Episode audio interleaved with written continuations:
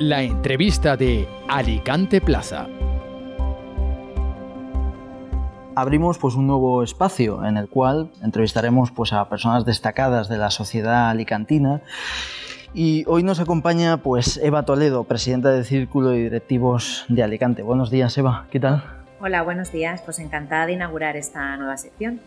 El placer es nuestro. Bueno, ¿qué, tal eh, se avecina? ¿no? Siempre se dice que el año empieza en septiembre y no en enero.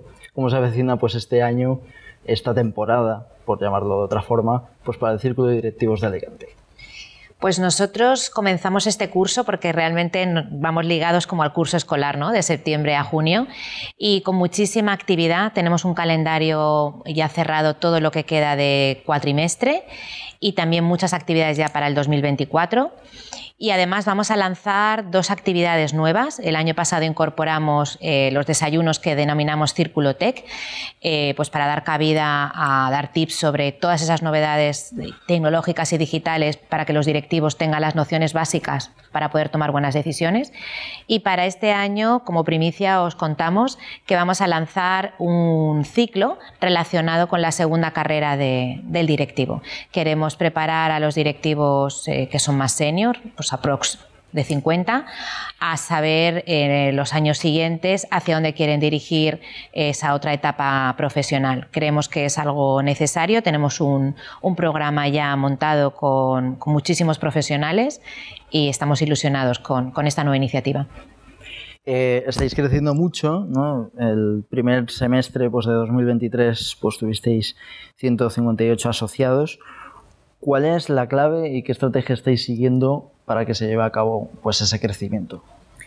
Pues mira, la verdad es que debo decir que creo que estamos acertando modestamente en cosas que estamos ofreciendo, porque la mayoría de las altas nos llegan a través de recomendaciones o de gente que ha asistido a eventos, porque muchos de nuestros eventos son abiertos al público, han conocido, han vivido y les ha apetecido asociarse.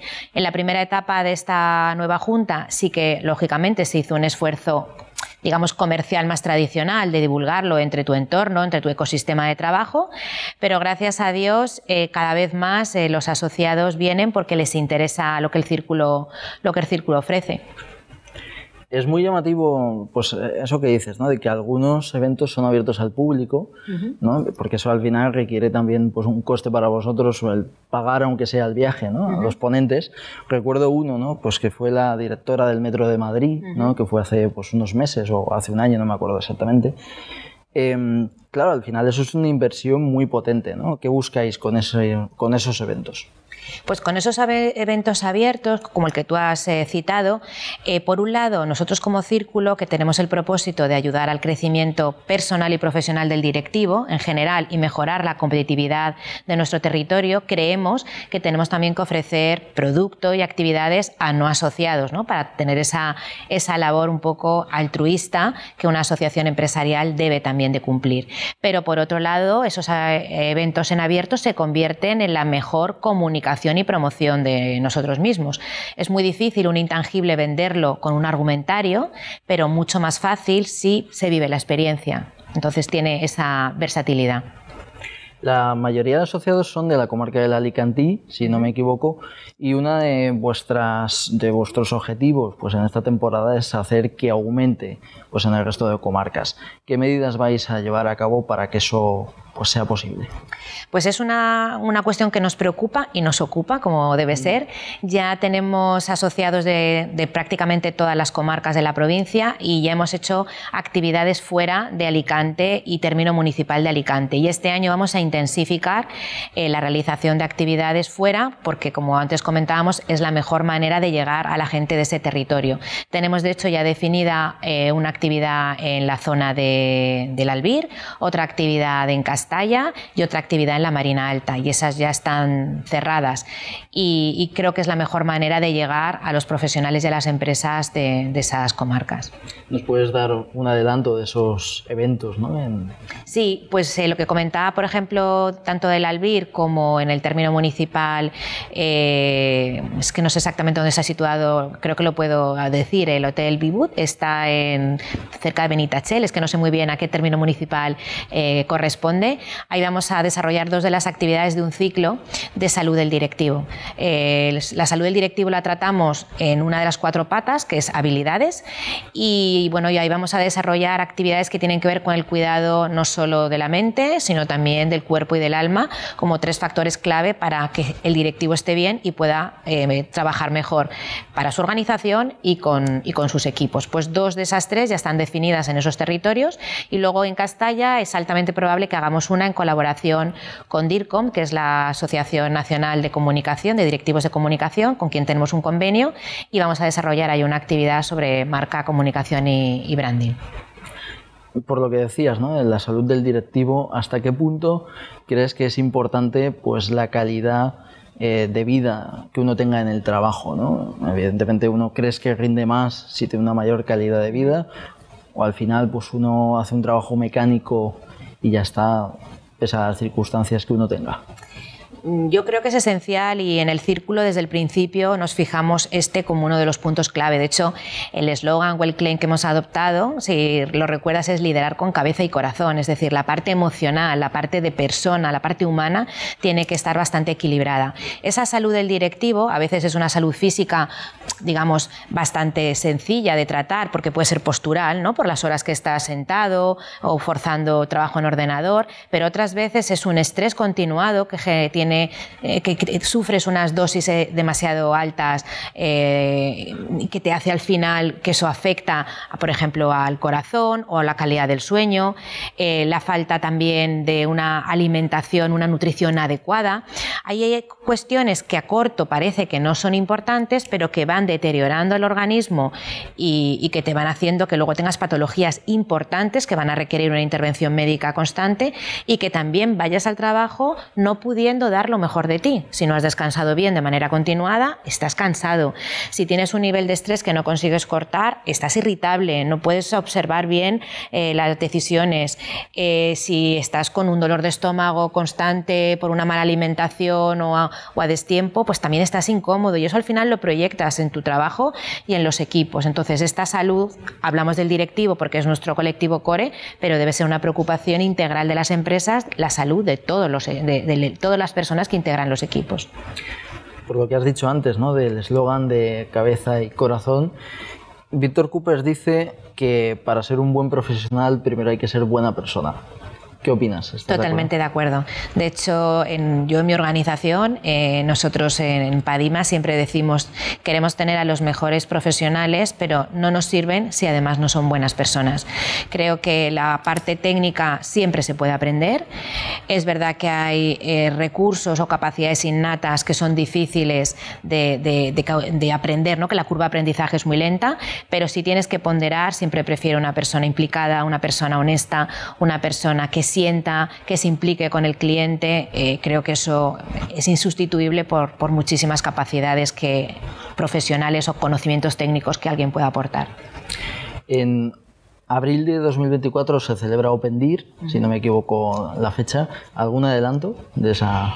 Pues no me dejan. Me encantaría decírtelo, Jorge, porque tenemos ya dos confirmaciones brutales eh, que probablemente se difundirán, esto sí que te lo puedo decir, en el cóctel de Navidad. Eh, estamos definiendo que, como igual que el año pasado, nuestros asociados tengan esa primicia y hacerles partícipe de, bueno, de la organización del evento y, con lo cual en breve, en, dos meses, eh, podremos hablar de ello. Sí que te puedo decir que, como siempre, vamos a seguir apostando por profesionales eh, que sean voces autorizadas en la materia, con criterio, que tengan seguidores, pero también por profesionales que sin tener esa condición mediática eh, tengan ejemplos de proyectos o de experiencias que pueden aportar muchísimo al público. Y, por supuesto, manteniendo el espacio para el talento directivo alicantino porque una de las cuestiones que quisimos que OpenDI recogiese es dar espacio y, reconocimiento a todos esos directivos de nuestra provincia, estén aquí o estén ahora trabajando en cualquier otra parte del mundo,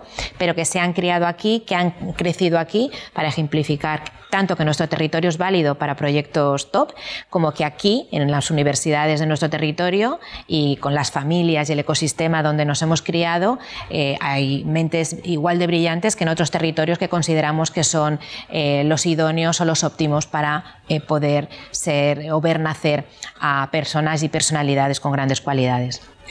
En OpenDIR dejáis pues, un espacio para el networking, ¿no? es importante. Em, ¿Hasta qué punto puede beneficiar y en qué puede ayudar pues, a los directivos codearse con primeras espadas ¿no? de las empresas españolas? Yo creo que los beneficios son muchísimos. Empezaría diciéndote que la posibilidad de hablar, de interactuar con una persona de éxito, ¿vale? Sabiendo que el éxito es definido por cada uno, pero personas que han conseguido llegar a posiciones importantes, bueno, pues siempre te va a poder alimentar tu, necesidad y el hambre que tengas de, preguntas concretas. Por otro lado, se pueden abrir oportunidades. Eh, nosotros conocemos de oportunidades que se han dado en OpenDIR o en los almuerzos directivos eh, de empresas multinacionales o empresas de gran tamaño que ahora están trabajando con un proveedor o uno de los muchos proveedores que tienen de aquí, de nuestra provincia, y que ha sido un contacto que se ha generado en estos momentos de networking. ¿Es seguro que de esos momentos vas a aprender muchísimo o vas a tener una oportunidad comercial? No. Es una situación donde hay muchos factores que, eh, se pueden dar y que tú no controlas, pero desde luego estar ahí ya te hace avanzar un, paso. Si no estás, esa, esa situación propicia no se da. Julio Camba decía que el español no solo quería pues, que su vecino pues, eh, tener un coche mejor que el de su vecino, sino que su vecino no tuviese coche, ¿no? Es decir, que el, español desgraciadamente vive una cultura pues un poco de envidia, de mm. mediocridad, digo esto. ¿Hasta qué punto eh, es beneficioso pues rodearse de los mejores, incluso de gente mejor que uno mismo? Yo creo que es básico. Yo creo que si tú realmente tienes espíritu de mejora, el rodearte con personas que te hacen sentir a ti más pequeño, mm, te hacen crecer, te ponen las pilas para estudiar, para leer, para preguntar. Pero claro, tienes que tener esa voluntad, esa humildad y esa voluntad de aprender. Una persona mediocre de espíritu en el sentido de que cree que todo lo sabe y que no tiene nada que aprender de los demás, no va a sacar provecho de esa situación. O sea, tu actitud lo, lo es todo.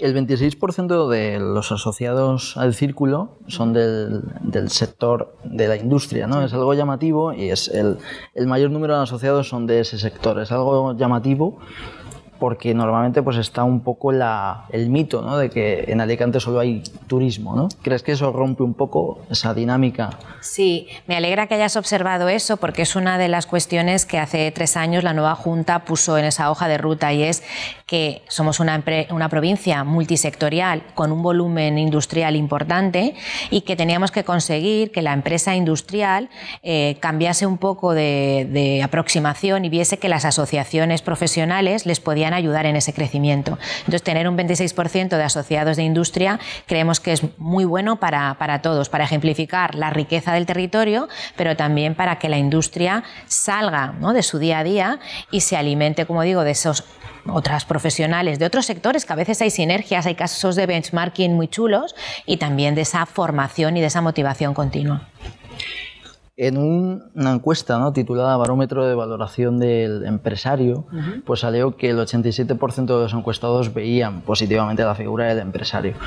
Sabiendo eso, ¿de dónde crees que nacen pues, esos intentos por parte de algunos sectores de criminalizar, ¿no? como escribió pues, eh, Antonio Zardoya en, en, Alicante Plaza, esa furia rico? ¿no? ¿De dónde nace?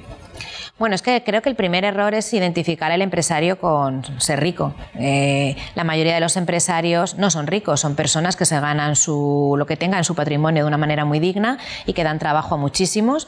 Y bueno, pues según cómo les vaya esa aventura empresarial, eh, al final de su recorrido tendrán más o menos. Pero no olvidemos que la empresa tiene un nivel de riesgo altísimo y hoy te va muy bien y pasado mañana tu producto está fuera de mercado y puedes perderlo absolutamente todo. Partiendo de ahí, que creo que eso es importante subrayar, cambiarlo. Yo creo que hay muchos que les interesa utilizar esa imagen histórica y antigua del empresario tirano, del empresario explotador, eh, que tenía a su cargo personas sin horario, sin dar de alta, eh, con un maltrato que de lo que ahora sería calificado maltrato psicológico, con desprecios continuos. Yo de verdad que con los empresarios con los que yo me relaciono no conozco a nadie así. Son organizaciones serias, son organizaciones con una gran carga eh, de presupuesto en, en tener a sus equipos adecuadamente, en que hayan mejoras continuas en la organización.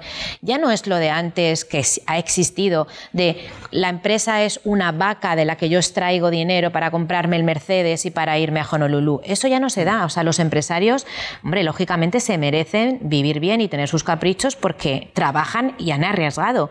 Pero si tienen que, tomar una prioridad, la prioridad es el negocio. No, no, no quitar liquidez a su organización ni que para nada los equipos o el entorno, la empresa donde se realiza la actividad, estén en malas condiciones. Entonces, creo que a muchos les interesa seguir conectando con ese discurso antiguo porque es lo que le permite sobrevivir, que su razón de ser y su puesto tenga sentido. Pero si las personas tuviesen el mínimo interés en coger al azar algunas empresas de la provincia, al azar, e investigase acerca de sus altas, sus impuestos y demás, eh, sería tan fácil como eso que por sí mismo se diesen cuenta que esos argumentos son falacias y que es una manera además de, de engañar a una parte de la población que puede no tener suficiente información. En esa encuesta, pues que he citado precisamente en la pregunta que te acabo de hacer, pues también preguntaban a gente que había emprendido pues cuáles eran pues sus sensaciones, ¿no? Y el 63% decían que había sido pues una sensación positiva y habían pues sacado pues mucho provecho de haber emprendido, lo veían como una experiencia positiva. Digo esto porque en España, desgraciadamente, sí que es verdad, con toda la burocracia que hay, eso al final dificulta, ¿no? como en otros países, en Estados Unidos, pues hay como una cultura de que la gente prefiere, además esto lo dijo un día Antonio Banderas ¿no? en un programa de televisión, ¿no? de que mientras en Estados Unidos tú preguntabas a gente qué, quería ser, normalmente la gente te decía que querían ser em, emprendedores, pues en España eh, la gente quería ser funcionaria. ¿De dónde viene ese problema? Pues yo creo que es una cuestión de, educación. Yo creo que es una cuestión de, educación porque aquí, precisamente en España, no nos, no nos faltan cualidades para emprender. Históricamente hemos sido mercaderes, hemos hecho muchísimos desarrollos de productos, hemos sido descubridores, o sea, somos mentes y personas inquietas, pero pues no sé si a raíz de una época de penurias y de pobreza, la figura del funcionario se posicionó como la seguridad de por vida. Bueno, yo creo que tiene que haber absolutamente todo y hay funcionarios que, y hay que romper una lanza por ellos, que están implicadísimos y que trabajan un montón. Pero por desgracia, mucha gente que se dirige al funcionariado busca una comodidad, una ley de mínimo esfuerzo y eso es lo que, lo que luego es permeable. Ser emprendedor, que no significa que vayas a ser luego empresario ni que tengas éxito, yo creo que te da una experiencia de autoconocimiento muy valiosa para el resto de tu vida. Porque si te sale mal, vas a aprender muchísimo de ti, de lo que más aprendes de los errores. Y si te sale bien, es porque has tenido unos aciertos y sobre todo aciertos en tus compañeros de viaje. Y esos también te hacen aprender. Mm, yo creo que se debería de, en las, familias, pues de, a nuestros hijos, decirles lo buenos que son en esto, cuando tienen una idea, no quitárselo de la cabeza, oye, quiero ser eh, artista cerámico, pues fenomenal, ¿por qué no? Es que es, algo ilusionante, ¿quién sabe dónde puedes llegar? No, nene, tú artista cerámico no, eso no da dinero, tú eso de hobby, pero preséntate a las oposiciones de policía o tú hazte eh, funcionario del Estado.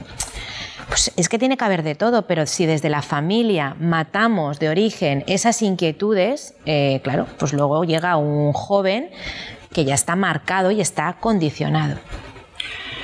El sector empresarial español pues está un poco asustado, ¿no? sobre todo teniendo en cuenta lo que ha pasado con Telefónica, ¿no? que Arabia Saudí, no, no Arabia Saudí el país, pero una empresa pública, ¿no? STC, pues ha comprado, pues prácticamente se ha convertido en el máximo accionista con el 9,9% de las acciones. Desde el sector empresarial y tú como, como cabeza de una asociación de directivos, eh, ¿cómo, ¿cómo lo ves? Hombre, yo en primer lugar creo en la libertad total de la empresa en tomar las decisiones que considere mejor para su organización, porque esa es la responsabilidad máxima del dirigente de la empresa que sea, el sacar el máximo beneficio para sus accionistas, para sus clientes y para sus equipos. Entonces, eso hay que está cumpliendo con su responsabilidad. Lo que habría que ver es si otros, en este caso la administración pública, para determinadas empresas o sectores estratégicos, pues debiera de tener eh, la mirada puesta está en, oye, aquí no podemos perder peso, pero para que eso no ocurra, pues las condiciones tendrían que ser otras. Es decir, yo creo que no hay ninguna empresa española que tenga la vocación de ir en contra de su país, ni de hacer mal a nadie, pero ah, es cuando tú llevas puesta la chaqueta de directivo de una organización, te debes a esa organización. Entonces, cada uno tiene que saber en qué, en qué papel está. A mí particularmente, yo ahora te hablo como Eva y no como representante de la asociación, porque puedo no estar hablando en nombre de la, de la, de la opinión de la mayoría, yo creo que es totalmente lícito y no veo eh, ningún problema en que una empresa pueda tomar las decisiones que considera mejores para su organización, porque ese es el, deber y se deben, como digo, a sus accionistas, a sus clientes y a sus equipos, a los empleados, a que haya un puesto de trabajo sólido, de mejor calidad y perdurable. Entonces, me parece un poco mezquino que si eso es lo que se va a conseguir, que por el otro lado el argumento eh, sea contrario. Y luego, vuelvo a subrayar, cuestiones estratégicas que pueden al país afectar como potencia en ese juego, ¿no? en ese puzzle eh, de la, en global, bueno, pues entonces quien corresponda debería de mirar qué podíamos haber hecho, qué podíamos haber hecho mejor para que esto, si nos pensamos que perjudica al país, no hubiese ocurrido, cómo tenía que haber sido esa relación pero dejando al lado cuestiones de intervención porque creo que eso es ir en contra de lo que tenemos que, hacer, sino generar unas condiciones propicias. O sea, tú, por ejemplo, no ves bien lo que se está comentando, ¿no? De que el gobierno pues intervenga y paralice esa compra. En absoluto, en absoluto. De la igual manera que con la salida de la sede social de Ferrovial de España también se generó una gran polémica, pero es que yo creo que la explicación es la misma. Hemos creado aquí las condiciones adecuadas para que esa empresa se quiera quedar. Nadie de Ferrovial quiere irse de España. O sea, no es una cuestión voluntaria y que ha surgido de manera espontánea. Es una decisión muy meditada en aras de lo que es su responsabilidad, que es la maximización de sus beneficios y la búsqueda de la solidaridad entonces, si es un territorio poco atractivo para las inversiones, pues tendrás que irte. Esto es como, quiero un huerto, quiero los mejores tomates, tengo aquí el huerto al lado de casa, pero es que la tierra no es buena. Pues chico, lo siento, tendré que hacer 30 kilómetros de camino y irme a otra provincia a, poner la huerta porque quiero los mejores tomates. Esa persona no le viene mejor estar en su casa, sí, pero se tiene que ir a buscar una tierra de mejor calidad. Muchísimas gracias, Eva. Ya hemos terminado, así que ha sido un placer pues esta, esta charla.